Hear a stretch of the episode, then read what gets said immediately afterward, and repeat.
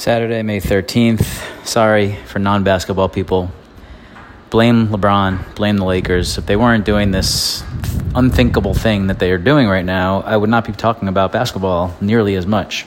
But since they closed out the Warriors last night and they're heading to the Western Conference Finals on Tuesday, I just I have to do it and I have to talk about LeBron because there were multiple times last night where I said to my crew that I was watching or text my crew that I was texting.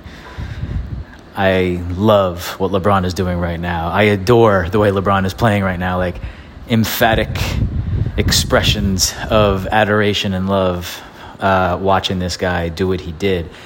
I heard a couple, more than once, I heard a couple experts say, uh, vintage LeBron game last night, and, and that I disagree with. I, I don't believe it was it was it was vintage in the fact that he had a 30 a 9 and a 9 but like he literally does that basically every fucking game of his career. What was certainly not vintage this is not old lebron this like what i saw last night was a different type of player the type of player that he should be at this stage in his career a type of player that knew what was on the line knew where his advantages were knew what spots to get to and did it so incredibly efficiently 9 of 14 like to get a 30 and 9 and a 9 just to get 30 from any player you pretty much have to shoot the ball at least 20 times. At least. He did it on 14 fucking shots and it's because he's just the smartest guy. and finally, dude, like, he's like, I am bigger than you, I am stronger than you.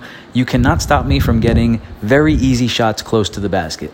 And he kept doing it and doing it, and he was aggressive. And once he felt it at the end of like the third quarter, like it was like, I was like, oh, look at him right now. It's like it, he knows that if they do what they need to do for the next three minutes, this thing is done and he just put his head down and kept going and it was just a, a, remarkable showing by him obviously in a long line of amazing showings.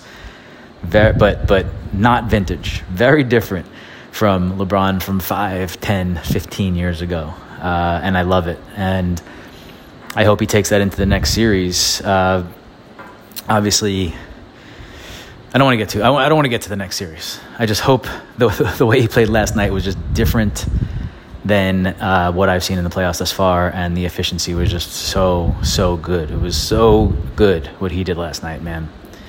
Fuck, I can't believe the Lakers have uh, four wins to get to the NBA Finals. It just seems absurd. So, shout out to them, yo.